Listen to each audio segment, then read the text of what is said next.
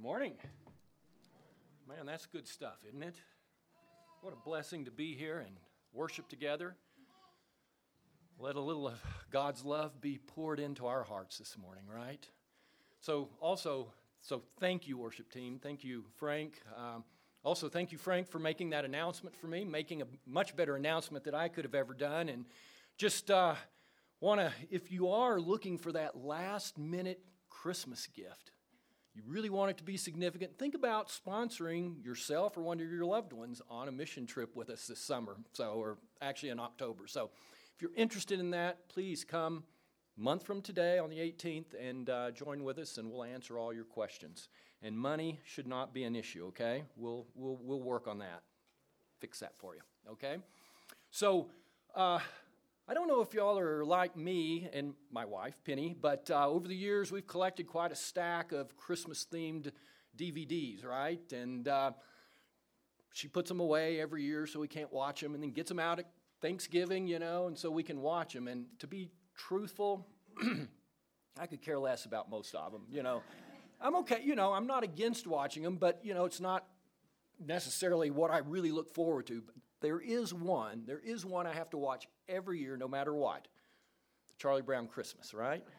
And I mean, that's just, I have to see that. And there's something about Linus, you know, I, I connect with Charlie Brown, of course, but it's that Linus, you know, when he quotes scripture, you know, it's that uh, Luke chapter 2. It, it just something about that centers me, helps me really remember what the reason for the season is. And and it's kind of interesting, you know.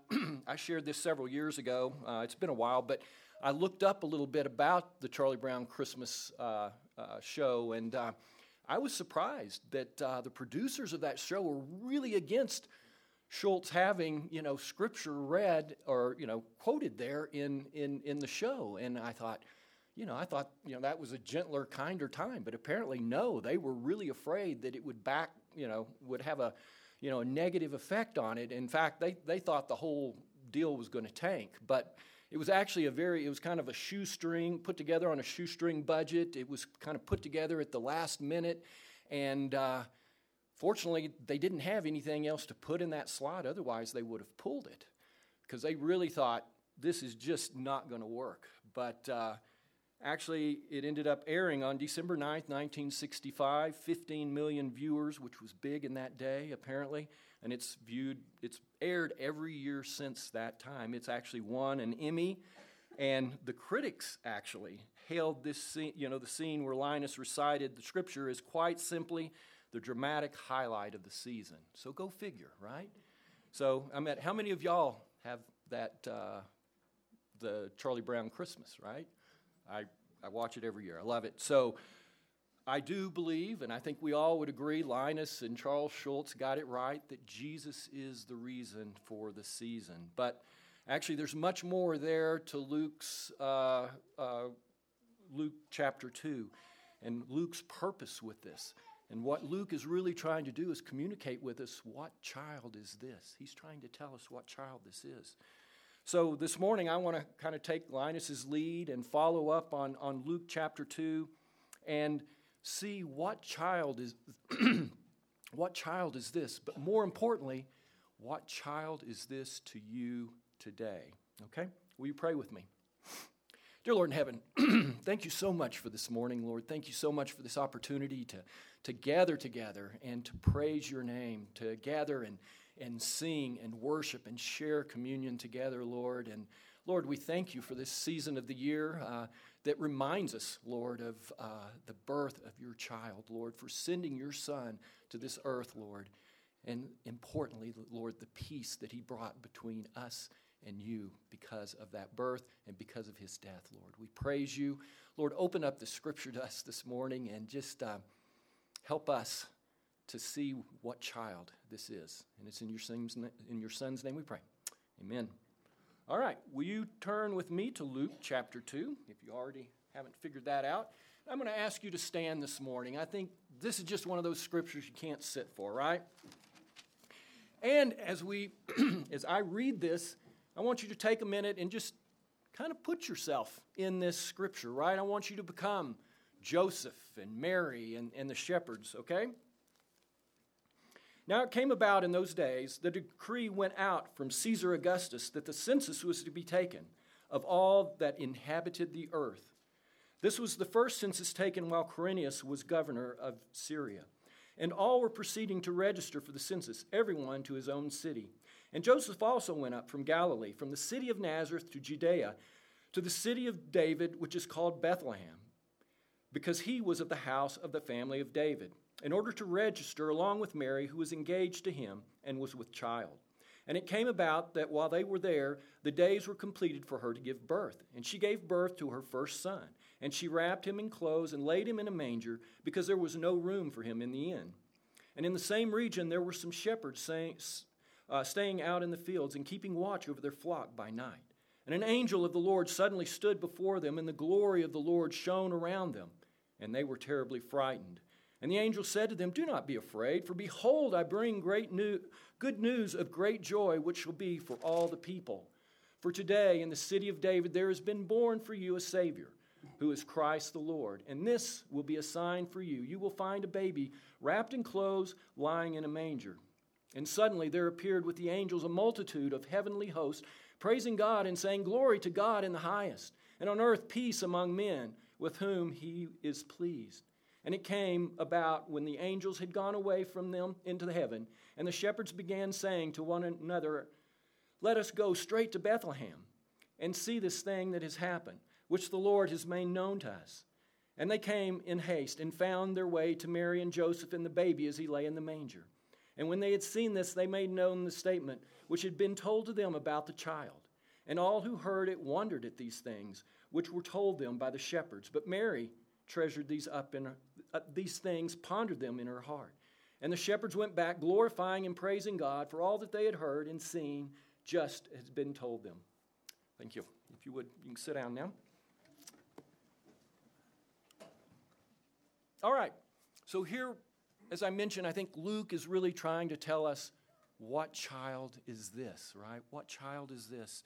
And um, I believe he does it according to three different proclamations. Actually, if we were able to read the whole chapter two, I think there's six proclamations that are made there, and you go find those later today. But three we will cover today in answering what child is this. The first proclamation is that proclamation of Augustus or Caesar Augustus.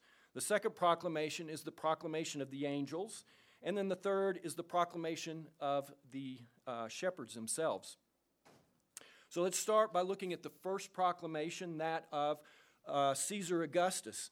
And again, Luke is, is using this to uh, help us to understand what child this is this. And this time, he's focusing in on the humble human nature of uh, the Christ child.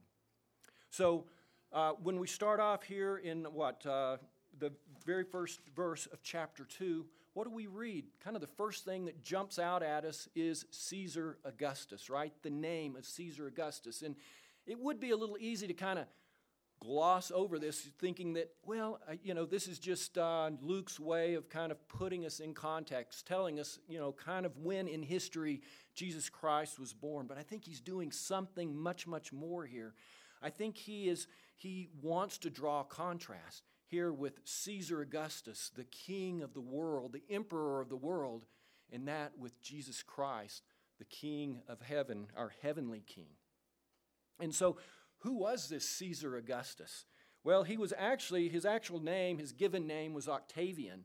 And um, he was actually, or his uncle was Julius Caesar. And I don't know if you know Roman history, but apparently Julius Caesar was the very first Roman to actually have all the power of Rome put under one person, under himself. So he was the first ultimate emperor ruler of all of Rome.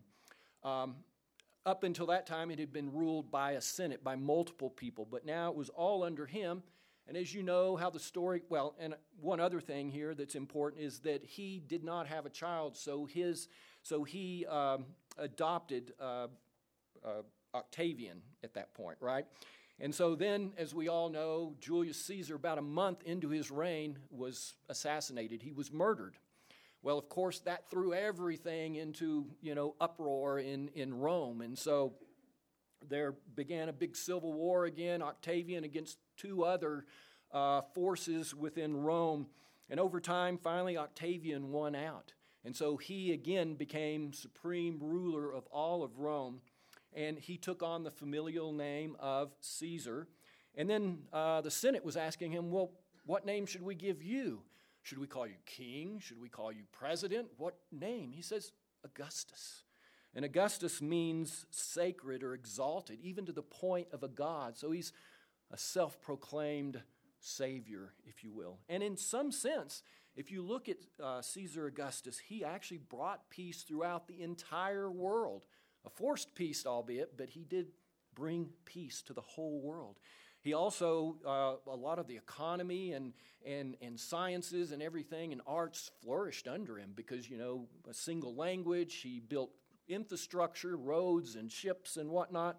So, in many sense, he was a worldly, human, political savior in some sense. If there ever was, it could have been him, one of the most powerful people ever. And in fact, we see that right here in verse 1, right? It came about in those days that a decree went out from Caesar Augustus, and what? The whole inhabited world obeyed, right? They went to and did just what he said. So, a very, very powerful person. But Luke now, I think, kind of pivots, right? And so here he's kind of projected this earthly king, right? Caesar Augustus. Now he pivots and looks at the humble human, Jesus Christ, this babe.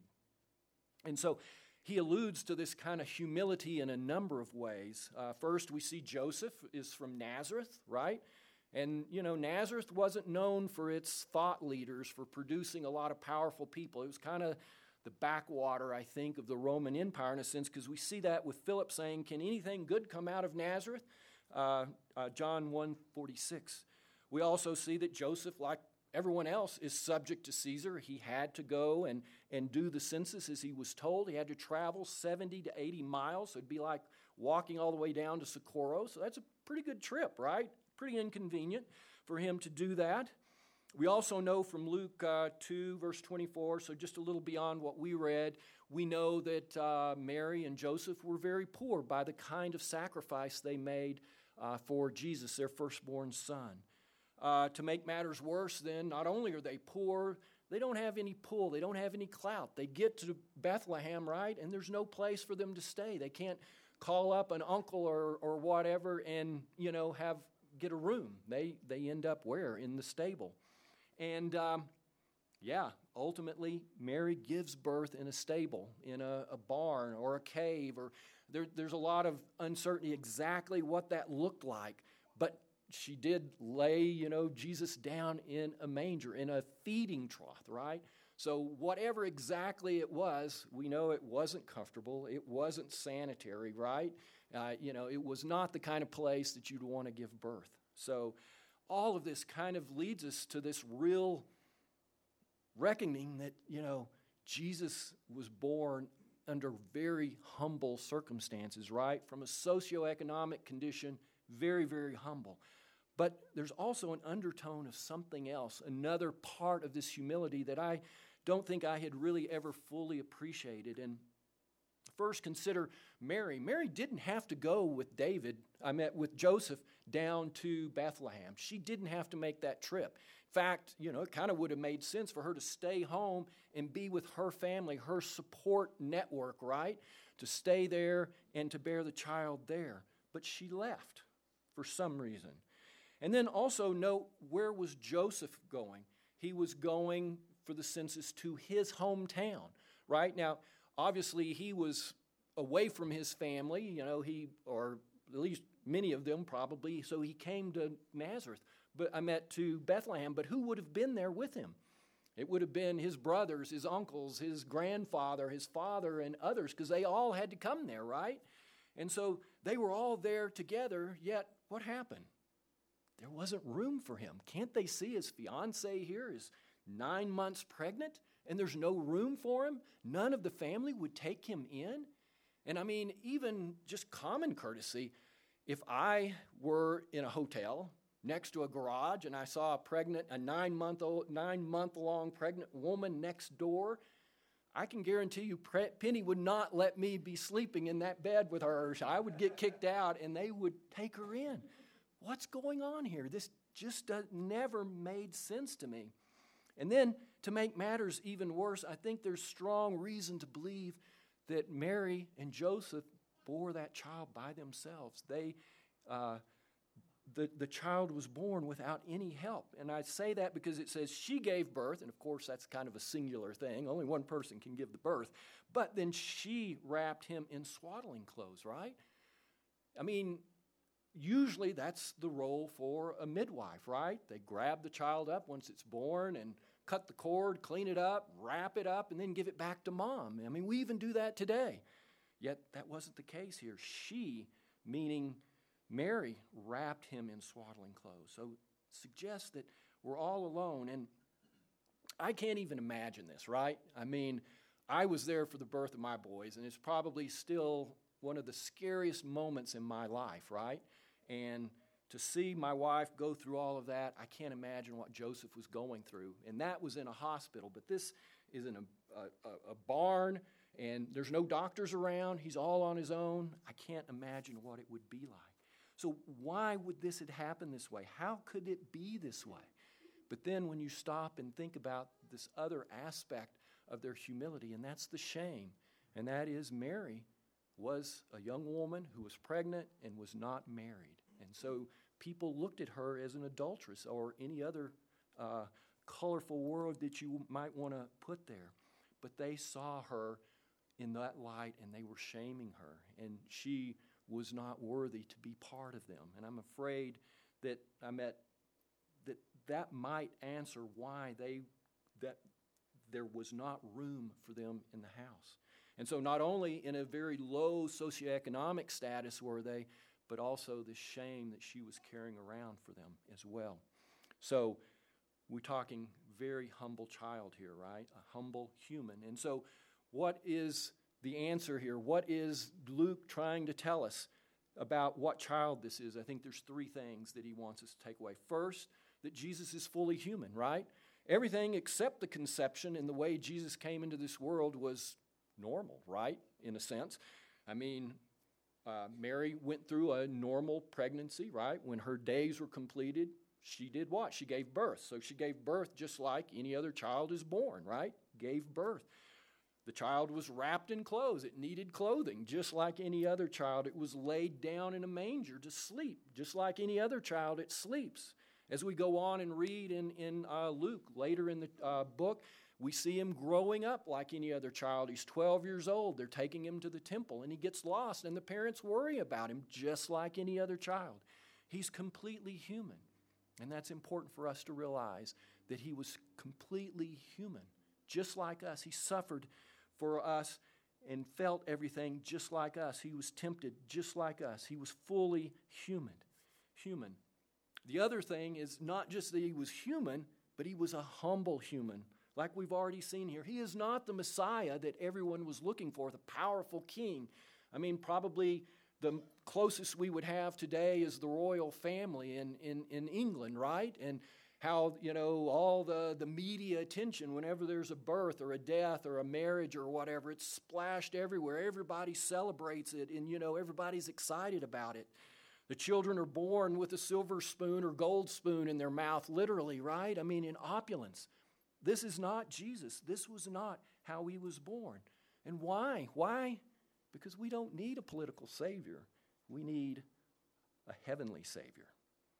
And third, and I, I, I love this point because I think Luke's kind of in an underhanded way uh, helps point out that even the self proclaimed political saviors of the world, the Caesar Augustus, right, they're still under the full authority of an all powerful God, an almighty God.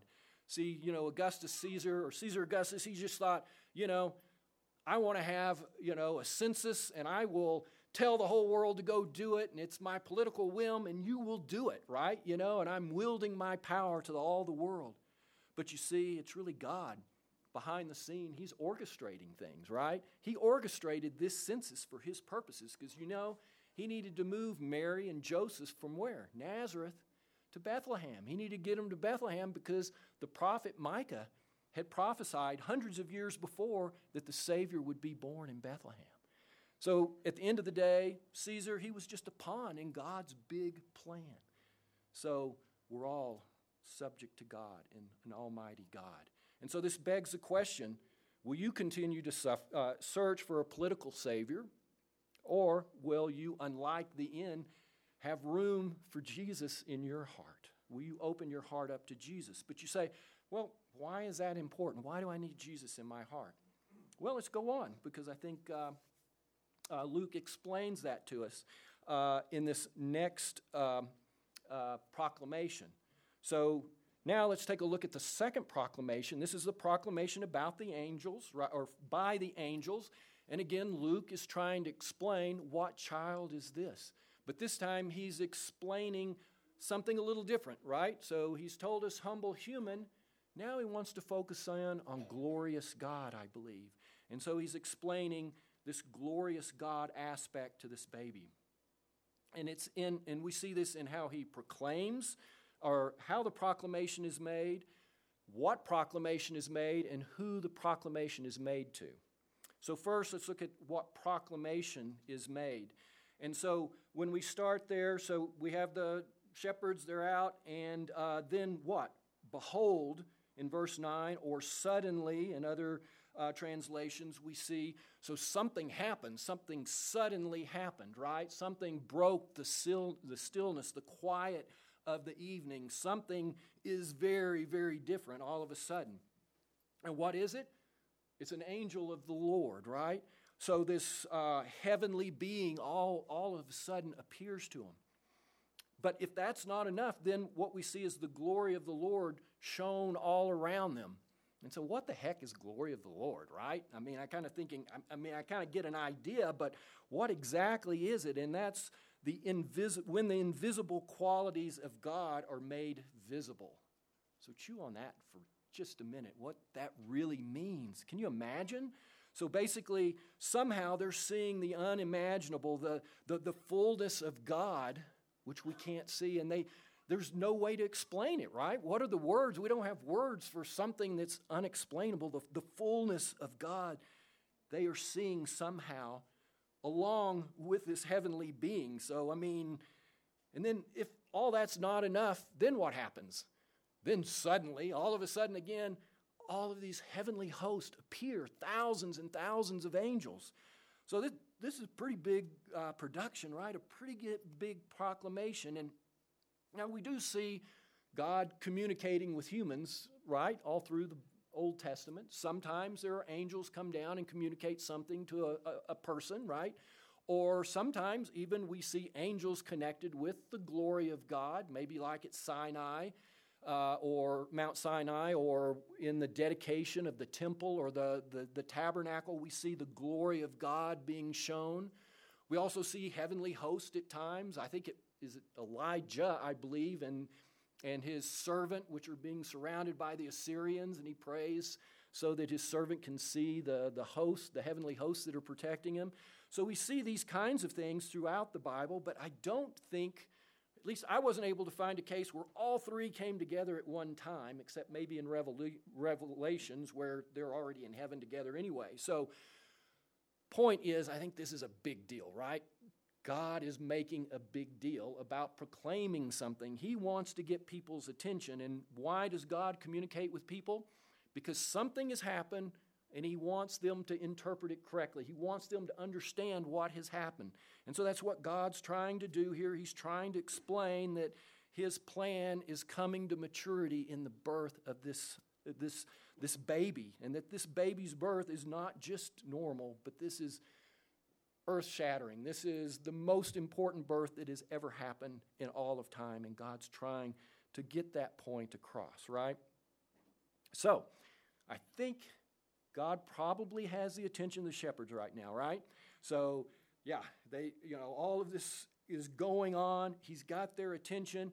And so, what, what is the proclamation? What does God communicate with them?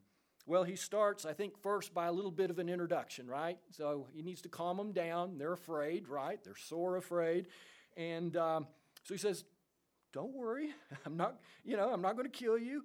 Everything's okay here. Um, but he says, uh, let's see here, where am I? And an angel of the Lord suddenly stood before them, and uh, the glory of the Lord shone all around him. He said, Don't be afraid, for behold, I bring to you good news of great joy, which shall be for all the people. Okay, so it's this introduction. Don't be afraid. It's kind of the first thing, of course, which you know would be normal. Uh, the second thing is what? Good news.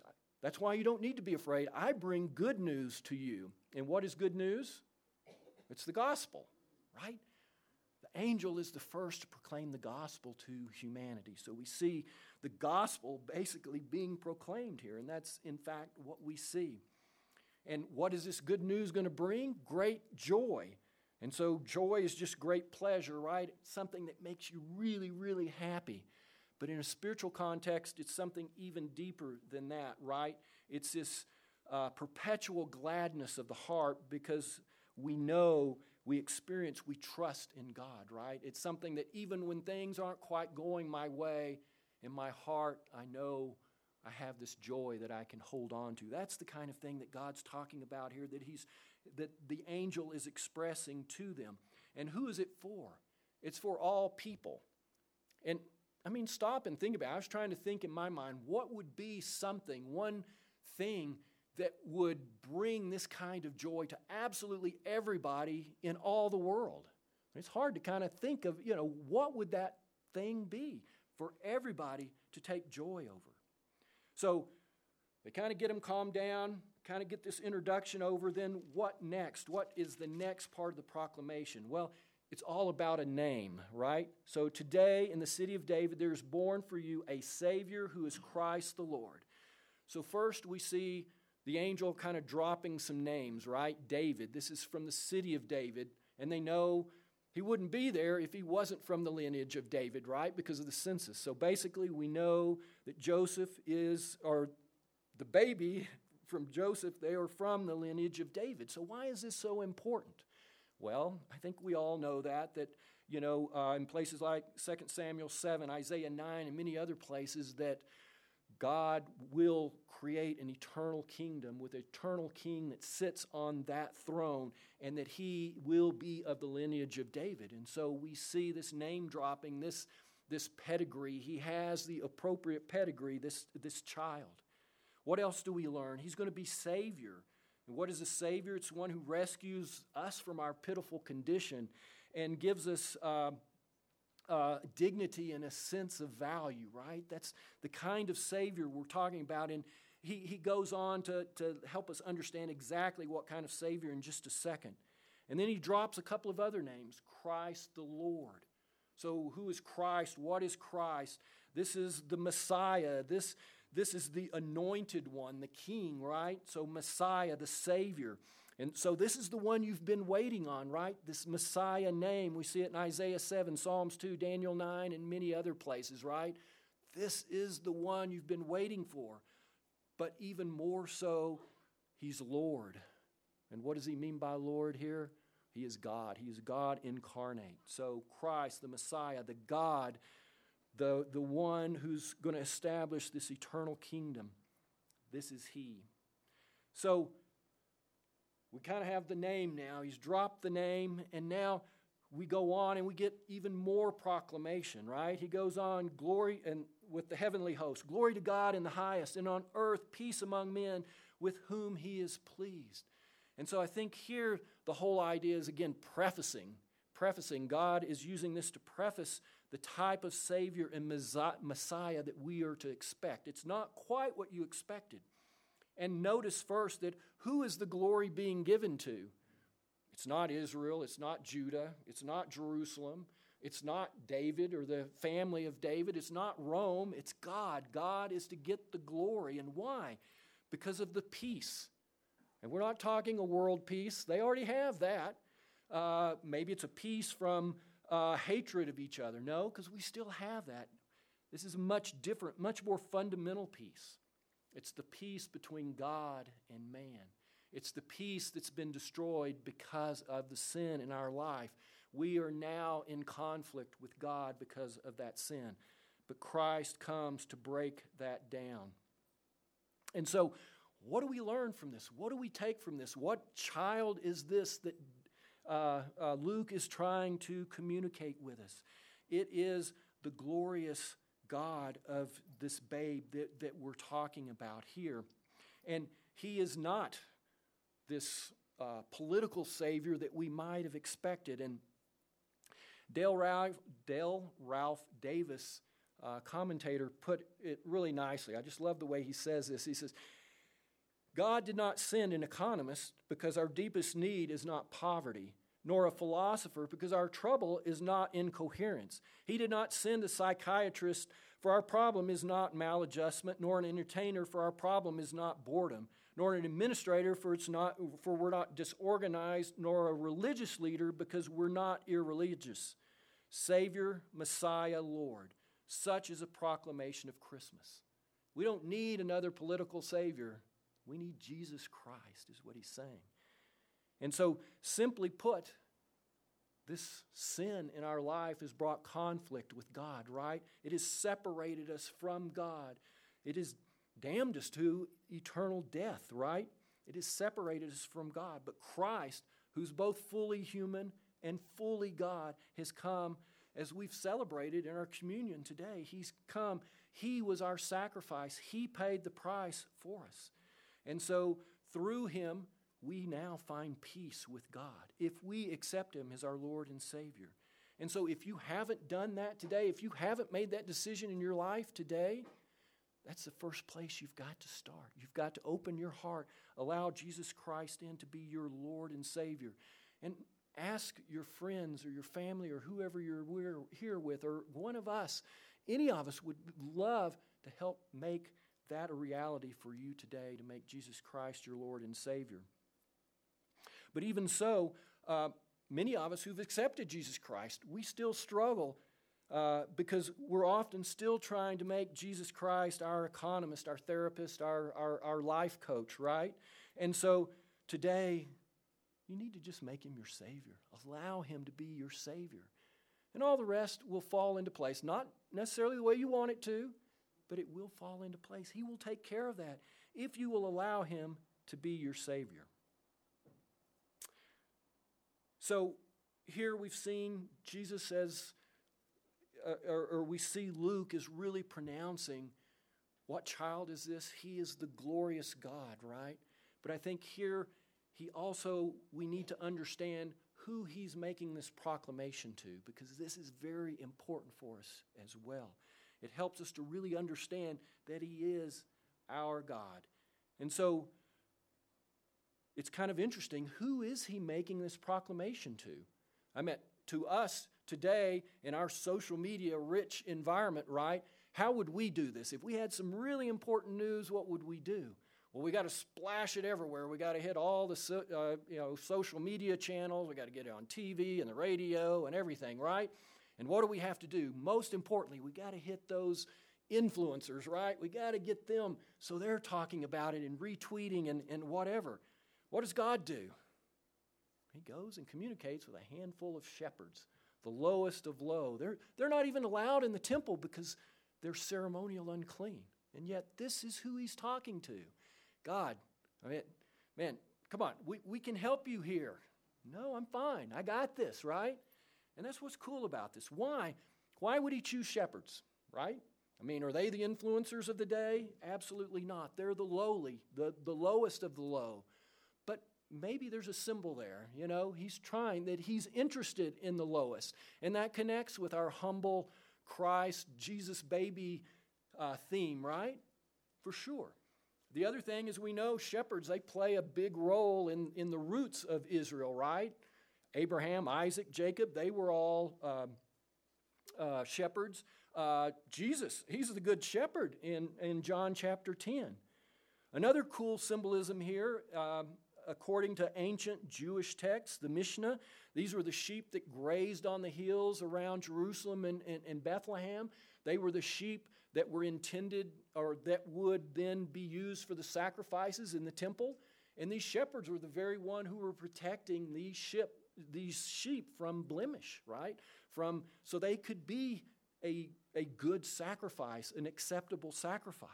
So, wouldn't it be God's way just of, of uh, using these shepherds as a way of, of, of foreshadowing, you know, God's, Jesus' greater purpose of being that lamb, that Savior that is sent on our behalf uh, for our sacrifice. So, some beautiful symbolism here. But I think there's something even more important or equally important going on here that Luke is trying to communicate with us, and that is that uh, what child is this? This child is for everybody. He's for everybody. And I say that because we see only three different groups that God proclaims this birth to. The first group we're looking at, right? These lowly shepherds out on the, you know, the hills. They are kind of the overlooked people, right? The lowest of low in, in this kind of socioeconomic uh, uh, stratus. Then who else do we see in Matthew chapter 2? The Magi, right? We see them, and they're kind of on the opposite end of the spectrum. They're not Jews, right? They're, they're foreigners, and yet it's pro- they proclaim Jesus Christ, right? And they're, they're very well educated. They're wealthy based on their gifts. They're probably pretty powerful in their own rights, and yet they are called to Jesus Christ as well, right? And then, third, we also see in later in chapter 2 here, we see Anna and Simeon are called, right? Uh, they are called and, and they proclaim Jesus Christ, right? And uh, where, uh, you know, it's in the temple courts. And, and, and who were they? They were just very religious, very devout Jews. They weren't religious leaders. Uh, in fact, uh, Anna, she was a Samaritan, right? And so, again, kind of not exactly the people you would expect. Yet, he is calling out to these folks. And so, why? Well, I think the clear message is that Christ's birth is for all, whether you're simple or rich, Jew or Gentile, learned, steeped in the religion, or just an honest day laborer. It doesn't matter who you are. Christ wants you. Christ is for all of us. This baby is for all of us. But you know, what's even more cool than this, I think, is that not only is Christ for all of us, but he pursues all of us in a way that's unique to each and every one of us. And we see that in all of these three cases. The first being that what was the sign that was given for the, um, the shepherds? It was a manger. What is that? A feeding trough. What more would communicate to them that this that we're one of you, right? That Christ is one of us, than a manger, than a than a feeding trough. The second is the star, is what led the, the Magi to Jesus. And what more would communicate to an astronomer, to a scientist, than a star out of place? Pretty cool, right? And then, third, Anna and Simeon, where did they find Jesus? In the temple courts. What was important to them? Where they were all the time. So we see God reaching out. Not only does He want each of these, but He reaches out in a way that connects very specifically to their heart. So, in this Christmas season, how often do we see all these religious icons and, and Christmas music and all this kind of thing, yet is our heart open to it, right? Uh, you know, sometimes we're stressed out. We can't see it because, you know, we got all this going. We, ah, I got to get over here. I got to get this bought. I got to, you know, get over to this party or whatever. But can't we just stop? Isn't that what we need to do? Is just stop and see the majesty of God, whether it's in our academic studies, whether it's in the time we spend with our family, maybe some of the unexpected events that are causing us to lose the time that we're so stressed over. Maybe it's watching the Cowboys, right? And, uh, you know, a Hail Mary. Yeah? I don't know. But, or even in our worship, God is reaching out to each of us. God wants each of us. God's reaching out to each of us. He's reaching out in a way that's personal to you. But you can ignore it, you can miss it. Open up your heart, let Him in. See Him in this holiday season. All right. So Finally, we get to the third proclamation, and this time, again, the proclamation's all about us understanding what child is this. Again, a little different piece of who this Jesus is. And uh, this time, it's a, a proclamation that we see that being made of the shepherds. So a little different. The shepherds are being uh, are, are making this proclamation. And so I think what Luke is trying to express to us is that once we kind of understand that this is this babe is fully human, is a humble human, and he's a glorious God, we put those two things together, what happens? We've got to go out and proclaim it. We can't keep this news to ourselves, and that's exactly what we see here. And so, again, kind of how is this proclamation made? Well, uh, if we look in what verse uh, 15 and 16, we see that once the, the, the angels had left, what do the shepherds start doing? They began, they began talking with one another. What, what should we do? And then they do what? Go straight to Bethlehem. So, you know, they don't take any circuitous trip, they go straight there. They make haste uh, to uh, find Mary and Joseph. So, so they, they're really, they don't waste time. In fact, they're probably just leaving their keep. All these sheep, we're not going to worry about them. We got news. We've got to go see this thing. They just drop everything and leave, right? And so, um, and what do they do first? First, they have to kind of verify what they've seen, right? They have to see this sign. And that's kind of I, I, can understand. You know, you've seen this thing that you can't explain. It's, you've never seen anything like it. I mean, we're all agreeing we saw something. Did we really see it? But now they see this sign. They go, they verify the sign. It's tangible. And, and a baby in a manger, how often do you find that, right? So this has got to be real. This is the real thing. Now they know. And what do they do then? it seems pretty immediate then that they go and they proclaim, right? They proclaim the message. They don't care that it's in the middle of the night, right? They don't care if they're going to, you know, offend somebody by waking them up. This news is too good. We have to share it. And so we see them immediately going out and sharing that news. And so, what proclamation is being made here?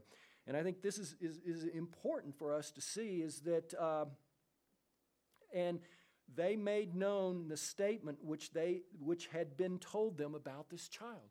So, what, what did they take?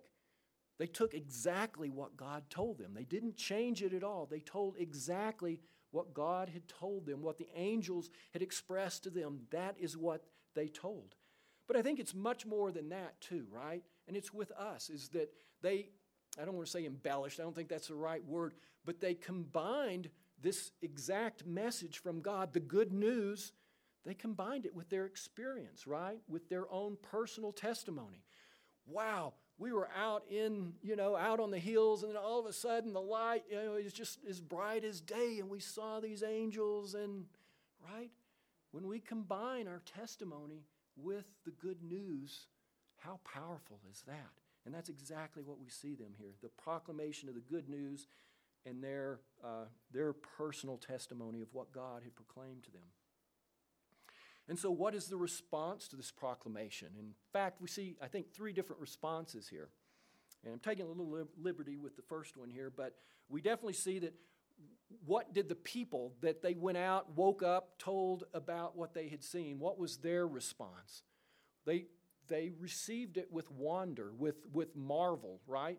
Is, is what we're told. And so I mean, I think it kind of would have gone a little bit like this um, Wow, that is incredible. I can't believe that news. Uh, I mean, amazing that you saw that. Uh, you know, that doesn't happen every day. Thanks for sharing that with me. But uh, you said this is a baby now? Hmm. I'm kind of old, and he's going to be 20 or 30 years before he grows up and becomes a savior. Eh, I think I'll go back to bed right? And I say that a little tongue in cheek here, but because of Mary's response. We see Mary's response is very different. Uh, what is Mary's response? It says, But Mary treasured up all these things, pondering them in her heart. And in fact, we see this same response uh, later in the book, uh, uh later in the chapter uh, in verse 51. And in fact, I met also to kind of put Mary's response in a little bit of context. What was their sign? They were to find a baby, right? And where was he, he at at the time? In a manger? What does that probably mean in the middle of the night? He's sleeping. And what don't you do to a sleeping child? No, you don't you, you don't wake up the baby, but you sure don't wake mom up, right? You know, ah. So I think, you know, that even though they're waking her up probably in the middle of the night, you know, to, to see this, yet what does she do? She treasures these things up in her heart. She ponders on them. In other words, she's, she's preserving them, They're, she's keeping them in her heart. And so, why? Why is this important? Even when Jesus is growing up and, and worrying them in the temple courts, why is she storing these things up in her heart? Because they're changing her. They're changing her perception of who this Son is, who this Jesus Christ is. It's changing her perception of Jesus Christ, and she doesn't want to forget these things. Who is this Jesus, right? So then we see the third response, and that is of the shepherds themselves to the proclamation, to what they see, and what is their response to the gospel, right? They want to make this known. They go straight out. They can't hold it anymore. They have to tell everybody. They don't care if they're waking people up. Their response is, I understand this good news. I understand how good it is, and I can't not share it. And then once they've gone out and they've, pray, uh, they've done everything they can, then what do they do? They can't help themselves but to go away praising and glorifying God. Wow, what God has shared with us. Wow, what God is doing for us through this baby. Wow, that God allowed me to share this with other people. How cool is that? And they go away glorifying God. And so, those are some beautiful responses that we see in response to the proclamations that, that, uh, that the angels had made. And so, that brings us to the end here. And so, what is your response to what child is this? Who is this child to you? How will you respond? Will you be kind of blown away? Will you marvel at the season and how crazy it was and how busy it was, or what a great gift you got, or a gift you didn't get, or where you went, or the time you spent with your family, whether good or bad? Is that and just kind of go away unchanged? It was another Christmas season? Or will you consider what child is this? Will you really stop and ponder the things that are going on in your life to see those unique signals from God and to be changed by those change by the things that you're seeing that are going on in and around your life that you see the fingerprint of God and Christ in? Will you be changed like Mary? Or, and very importantly, will you realize what child this is? Will you realize what the, this good news really is, such that you can't help but share it? We've got to share this news. I mean, this is peace to all people. All people need to hear this. Can we be like the shepherds and just uncontrollably want to share that good news? And then finally, in response to all this, how can we not worship? How can we not find ourselves worshiping over and over as we realize the true peace that has been brought between us and our God? So I am convinced, Linus, he was absolutely right. Jesus is the reason for the season, right? But however, I think Luke helps us to see what child is this? Now, this morning, you have to make that decision. What child is this to you, and what will it mean to you this Christmas season? So, you stand as, we, as I pray and close us out. Oh, dear Lord, thank you so much. We thank you for uh, this passage. Lord, for the reminder of, of, of what you've done, Lord. It is so amazing. Lord, we praise you for your son. We praise you, Lord, uh, just how you do things. And it's not the expected way. And Lord, we thank you that it's not, Lord. Uh, we realize we don't need another political savior, Lord. What we need is you, Lord. Help us to see you. Help us to see, Lord, you communicating to us in those unique ways all throughout the season, Lord. And Help us to share what you've shared with us. And it's in your Son's name we pray. Amen.